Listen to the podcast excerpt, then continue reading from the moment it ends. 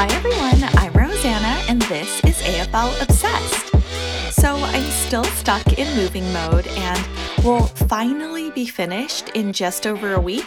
Thanks to everyone who's been checking in.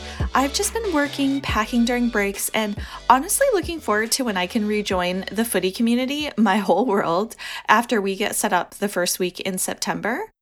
And I think moving during this time is a bit more stressful than previous moves for me, even though a move is always stressful. But speaking of moves, there's been a lot of action off the AFL field too, with sanctions, as well as player and coach and team fines. But we'll get to that a little later. It's crazy that this festival of footy has been everything I've ever wanted, but with the worst timing in the last couple of weeks, I guess that's literally 2020 for you. But luckily, I'm not missing a grand final or anything with the move itself. I've discovered a newfound addiction to audio drama podcasts, though, which I kind of stumbled on accidentally when searching for new podcasts. You guys know I love true crime along with footy pods, but this genre of audio drama is completely new to me. It's kind of like listening to a film series. So I've literally been binging them while I've been packing, and so far I've listened to Radio Rental, Blood Ties, Borrasca, and now I'm on to we're Alive, which is an audio theater for the mind that has been around since 2009. But anyway, please share any audio dramas you've enjoyed so I can add them onto the list while I'm packing. And there were a couple of days of emptiness now that the festival is over and we had a few days of break before the weekend games pick up again. The real question is how I'm going to deal once the season is really over, since there's been so much footy since the restart. I'm definitely going to have major withdrawals after this season. I think we're all looking ahead to what the season will look like next year, though, because the season will extend well into October this year. So there's been speculation that a potential delay to the 2021 season is inevitable, and that next season's timeline could be pushed back with a start as late as May or June. So let's get into it and dive into the opening overture of my overall thoughts on the last week and where NYC is now. I think the most shocking news has been the wave of gun violence over the last weekend, which is just adding to additional suffering from what we're experiencing with the shutdown. And the shootings happened in every single borough. There was even a shooting on the subway platform at Grand Central Station, which is just so startling and brazen on a Saturday at 10:30 in the morning. A gunman just approached a person on the subway platform and shot him in the arm before getting away. So, as for what is open now, gyms have been closed since March 16th in the city and since March 22nd statewide, and they're now fighting for a reopen. On Monday, bowling alleys reopened at 50% capacity, but due to food and alcohol restrictions on indoor dining, because we still don't have that open yet, food and beverage service is not allowed in the bowling alleys. And on Tuesday, going forward, all NYC hotels and short term rentals are required to collect info from travelers from designated states with high infection rates before allowing them access to their rooms. So, hotel and Airbnb guests have to fill out self quarantine forms before accessing their rooms.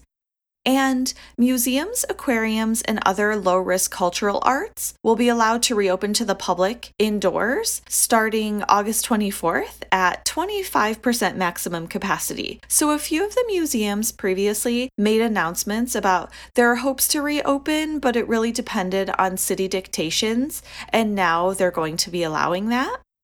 As bad as it got here with the city largely still shut down, both New York and New York City now have among the lowest infection levels in the country. So within the five boroughs, daily cases have now fallen below 200, while the positive testing rate has been below 2% for more than a month now. So hopefully the worst is behind us, but I am curious about winter and how that will look. But now on to Act 1 with my game highlights for round 12. So, for the Swans versus Giants game, my favorite moment in the game was in the third quarter when the Swans were trying to find someone in the goal square and they just kind of lobbed the ball into that section. And Zach Foot materialized out of nowhere and marked the ball and kicked his first goal. So Longmire's young Swans came to play, and there were no injuries in that game, but the score may have felt like that for one team. In the Cats versus Power game, Tomahawk kicked six goals. He was dominant as a full force forward for his team all game and now is in the clear lead for the Coleman Medal, which is awarded to the player that kicks the most goals during a season during the regular season. And Tomahawk's always been an exciting player for me to watch and one of my fave Geelong players, as you guys know. And Geelong has now thumped both top teams Port Adelaide and St Kilda. In the Kangaroos versus the Lions game, my favorite moment in this one point game was Zach Bailey in the third quarter. He marked the ball and evaded four opponents while he tried to kick a goal, and he kicked a freak goal, but we found out later it was touched behind. But then six minutes later, he kicked an actual goal. So that whole kind of subplot story arc of his own was really fun to follow. And Saturday for that game marked the seventh time in the last 10 games that the Lions have kicked more behinds than goals. So that was an interesting stat, I thought. So they're not very accurate, but you can still win games that way. It's a good and a bad sign all in one, I guess. And in the D's versus the Magpies game, which was another shocker, the D's scored their best win in almost two years, and now they're in the top eight. And Petracca's goal from the pocket was really cool, and Melksham also had a quote unquote unique goal. In the Dockers versus the Blues game, Fyfe's sleight of hand and magician move, when he slipped by and was able to grab the ball out of Paddy Cripps' hands, was one of the coolest things I've seen. And that contentious downfield free kick as the final siren went off is definitely a memorable moment for anyone who saw of Carlton's Jack Newnes, where he kicked a goal and won the game after the siren. In the Bulldogs versus the Crows game, sadly, no surprise here in terms of a result. Dogs forward Aaron Naughton recorded a career best haul with his six goals from his first six kicks in, and it's just his second game back from an ankle syndesmosis injury and Easton Wood's mark of the year. And in the Saints versus Bombers game, my fave moments were probably the opening goal from both King and the opening goal from Walla for their teams, and also the crazy long range kick from Saad. And in the Eagles versus the Hawks game, which was a seventh straight victory for the Eagles, Flying Ryan's pack mark in the first quarter, followed by another mark that he took. It's just always great to see him scale the heights in the game. He's so exciting to watch. And in the Tigers versus the Suns game, the combination of Riewoldt, Lynch, and Chol in the forward line, a lot of teams have one key forward that they rely on or none, but to have multiple is kind of amazing. I mean, the teams used to have more key forwards than they do now, but because the strategy of the game has changed, we've moved away from that now. And previously in the Suns versus Essendon game, I just wanted to mention when Raul was elevated to assistant coach and all of the subsequent memes that followed that game, that had to be one of my favorite moments from the festival overall. But what were your favorite moments from the footy festival overall? And which game are you most looking forward to in the next round this weekend? AFL Footy Obsessed at Gmail and AFL Obsessed on Twitter if you want to chat. Okay, so it's intermission, so quickly now during this time, let's just cut away to other sports. Now that the regular NBA season is over and we're on to the final series with the playoffs, they've really been interesting to watch. I don't know if you guys have been checking that out, but there's been a bunch of standout players that I haven't really noticed before, so that's been a really fun element to the game. And as for college football, the Big Ten and Pac 12 conferences, which are just a couple of the larger collegiate conferences, they announced their decisions to postpone the football season with hopes to resume play in the spring. And in baseball, there was an unwritten rule faux pas that I found really interesting if you've been following along. So, if the bases are loaded and you have a big lead, as a batter, you're not supposed to swing on a 3 to 0 pitch when you have that lead. So the San Diego Padres and the Texas Rangers were playing, and the Padres were leading 10 to 3 in the top of the eighth. So the bases were loaded, and then the batter hit a home run. So we got a grand slam, which brought the score up to 14 to 3. So it's the baseball equivalent of don't run up the score. That's kind of why that rule is in place, but it's kind of this unwritten gentlemanly rule. And the AFL doesn't have this rule, obvi. you know, they've beaten people by a hundred many times, but in baseball, it's kind of that gentleman's agreement. And honestly, I never knew about this rule. I used to play co ed softball, it was the highlight of my summers for many years, but you know, I haven't even heard of that incident happening. So that was just an interesting event that happened a few days ago. And now we're on to Act Two. And today we're going to do a deep dive discussion about the Aboriginal flag. So, backtracking and back to American sports, obviously, first, because it's what I know. If you've ever attended a sport here in America, you know how proudly and passionately patriotic Americans are. We literally have our flag displayed prominently everywhere. It's something everyone visiting has noticed. A bunch of my friends from abroad have pointed it out to me. Any occasion, we're waving it. And we absolutely, on top of that, incorporate the national anthem at every single one of our games. I know for some of my friends, they've noticed how different that is. And I have to admit, for a domestic league playing domestic games, I'm not sure other countries do that, or at least I haven't seen. So maybe you can let me know. But we do play the national anthem before every game. And there's always some kind of flag unfurling where it's raised or it's waving and it's just celebrated overall.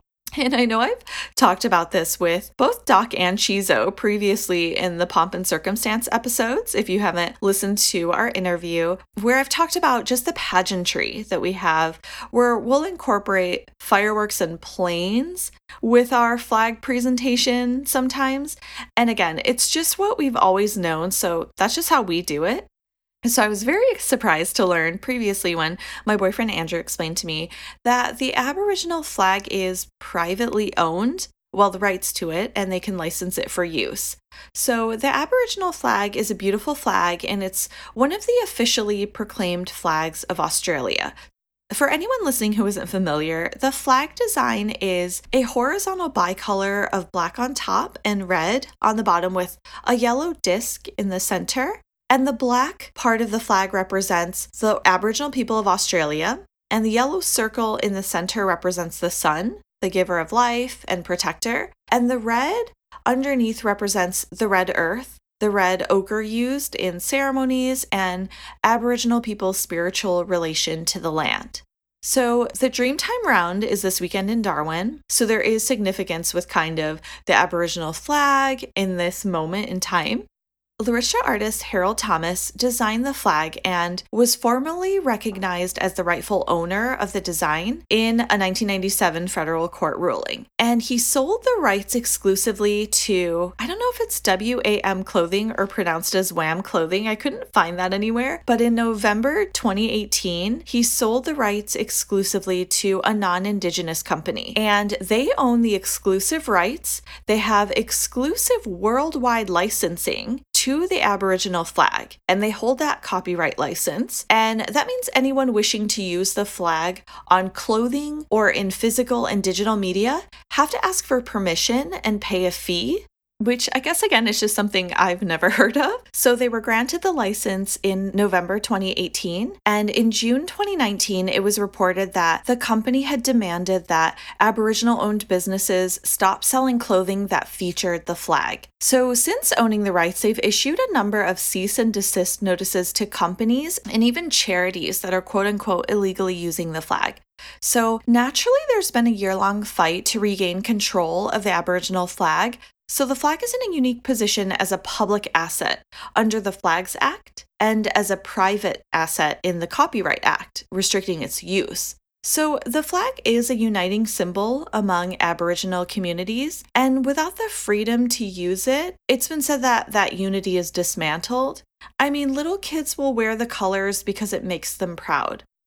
So, Buddy Franklin and Michael Long have come out and contested fair use of the flag and also to be able to use it for the Dreamtime round specifically this weekend. And they've called for supporters, specifically Michael Long, has called for supporters to just be proudly waving it in the audience as they go as a spectator to watch in support of the use of the flag. And the AFL has confirmed that it has been in communication with the clothing company in relation to the use of the flag. So that was just something that I found really interesting. And as someone who's obsessed, you know, I've seen that flag previously. It's just been since they acquired the rights that there's just been this kind of contention and fight just to be able to show it. It's just not something I understand coming from a place where we just proudly have that, you know, far and wide on display. And now for the curtain call and the spotlight segment. I just wanted to throw some beams on Linda Dessau, who was the 29th and current governor of Victoria and also previously served as an AFL commissioner. So, a little about Linda. She graduated with a Bachelor of Laws with honors from the University of Melbourne in 1973 as its youngest law graduate. In 1975, she was admitted as a barrister and solicitor of the Supreme Court of Victoria.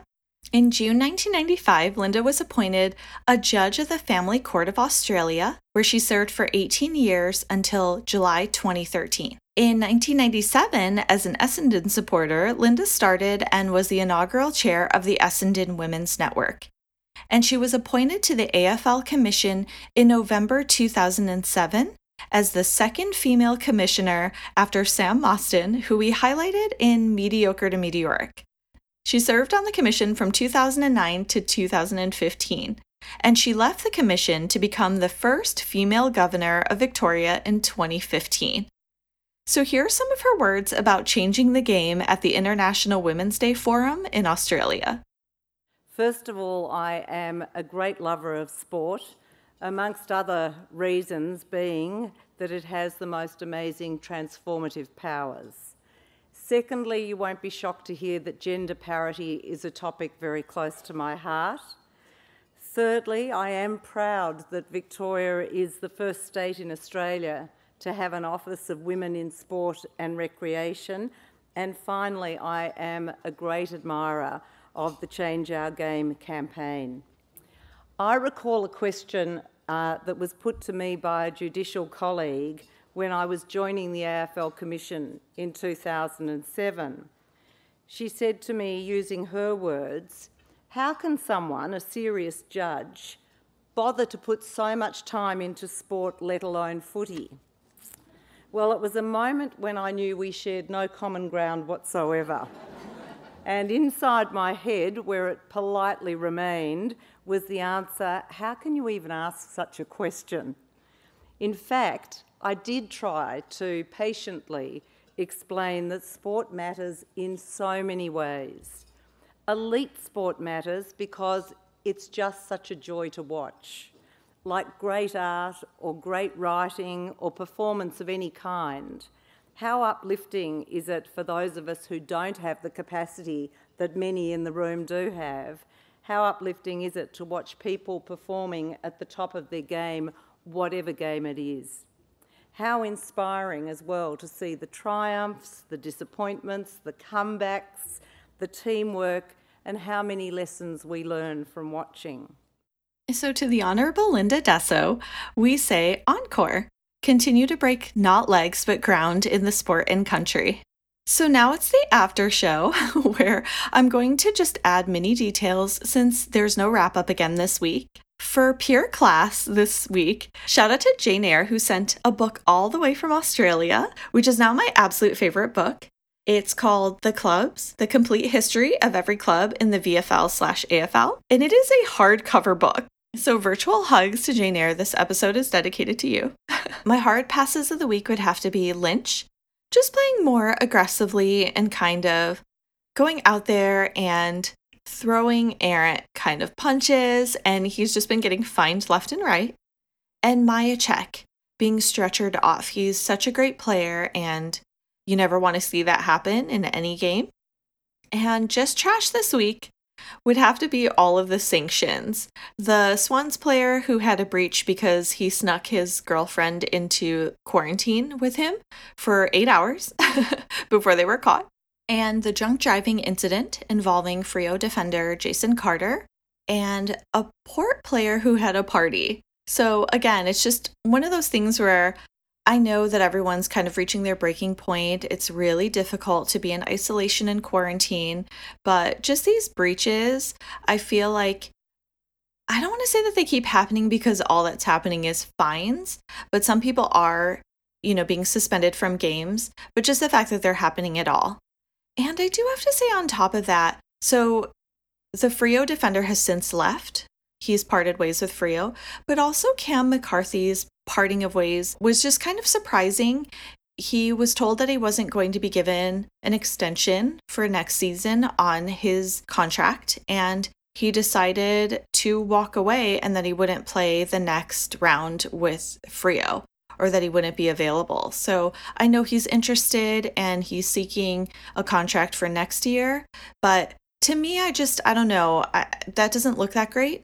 I don't know if that's just a personal thing, but you know, just walking away, I don't know how that looks to other clubs. And I don't know if another club is considering him because of the way that he did part ways. So, those are my picks for the round. I am looking forward to the upcoming games and I'm looking forward to the upcoming round.